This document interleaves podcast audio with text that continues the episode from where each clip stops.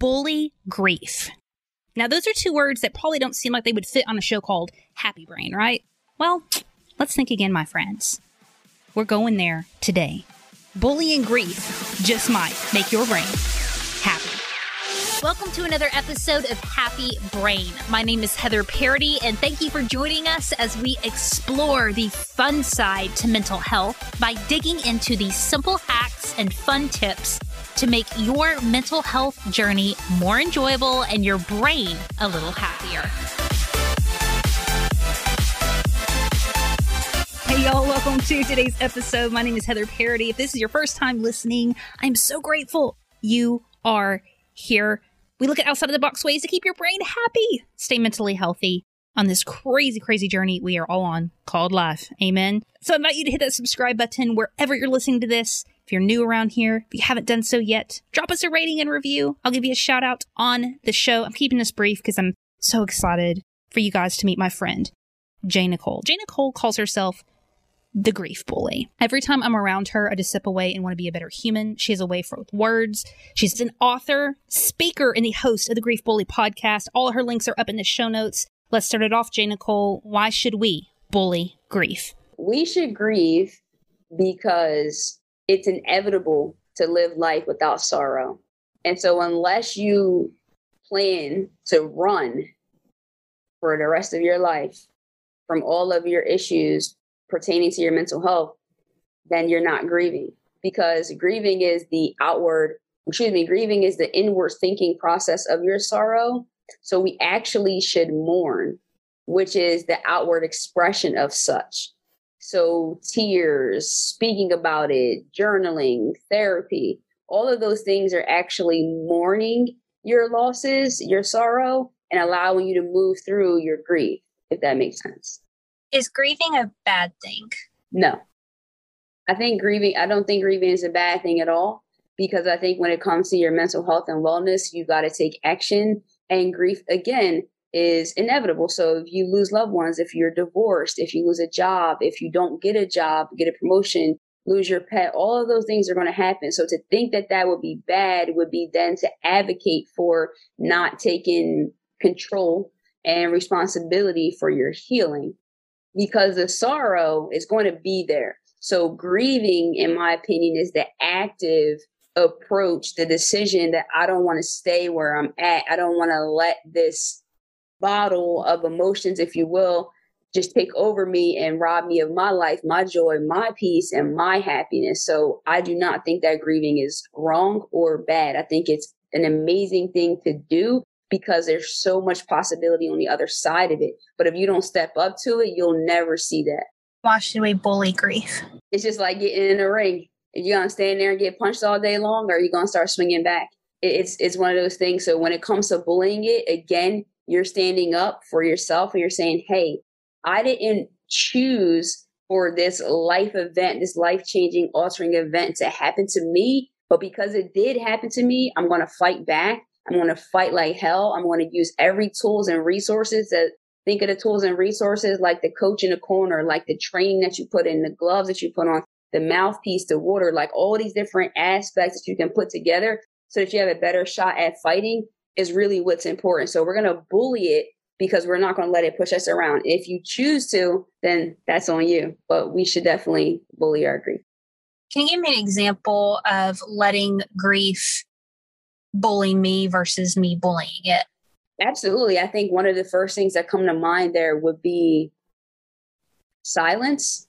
So, grief allowing you to become silent and not use your voice as a, a weapon if you will, is a is a prime example of that. Because when you use your voice and you speak and you speak things into existence and you gain power, that's you fighting back and bullying your grief. But if you allow your pain, the sorrow, the agony, the fact that you don't understand, that's one thing. The mere fact that you don't understand what these feelings are, what these emotions are, if you let that silence you, you get into a shell, you kind of can maybe get towards depression and things like that that's an example. Having your voice and not having your voice is bullying your grief.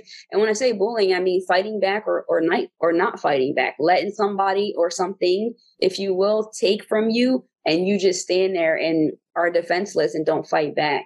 What's your story with all this?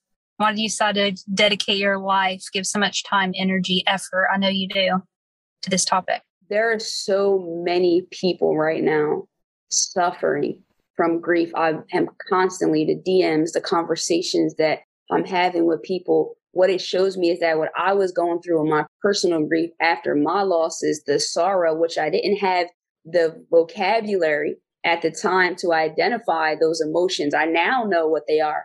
But in the infancy of my introduction with grief, I had no idea.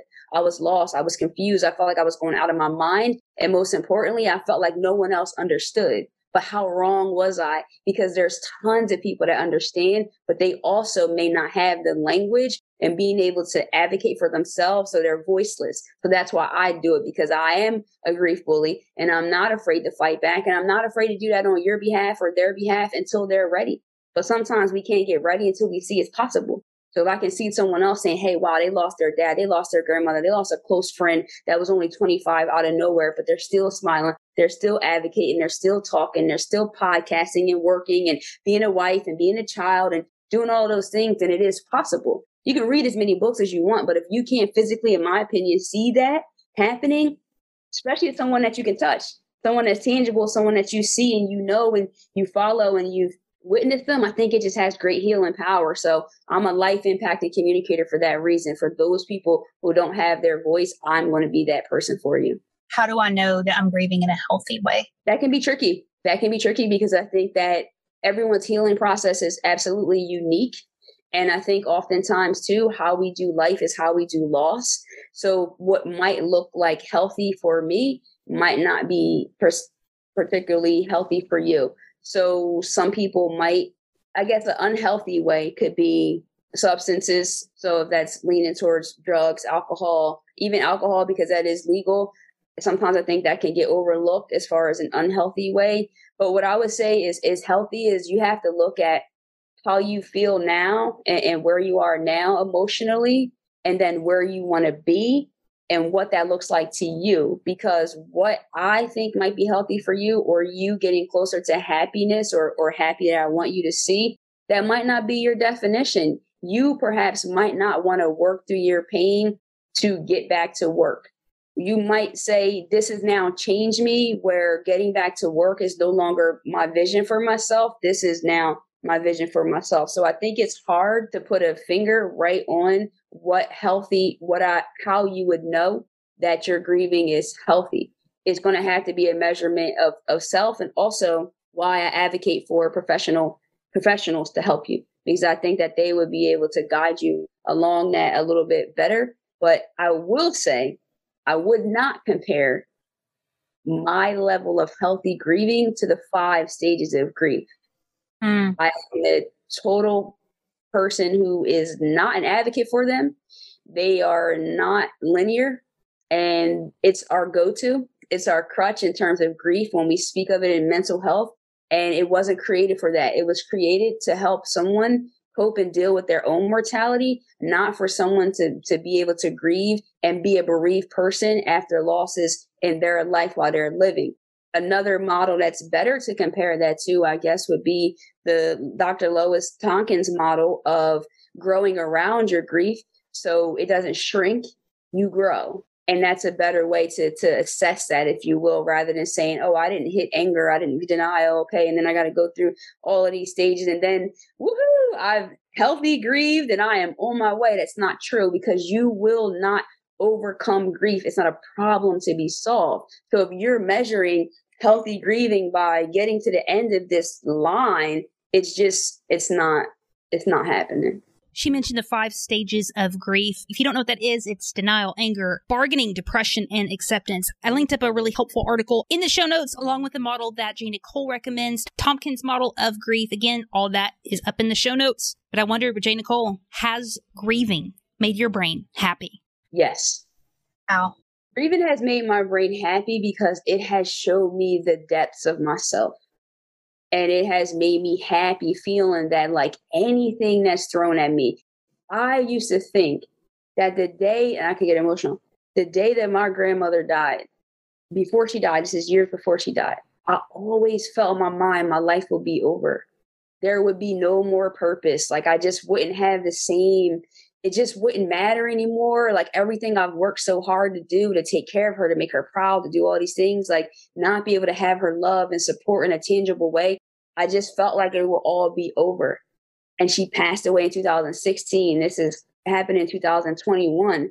And I'm here and I'm smiling. And so that makes my brain happy. So whatever else comes to me in my life, if I got through that, if I'm working through that constantly, I can do anything.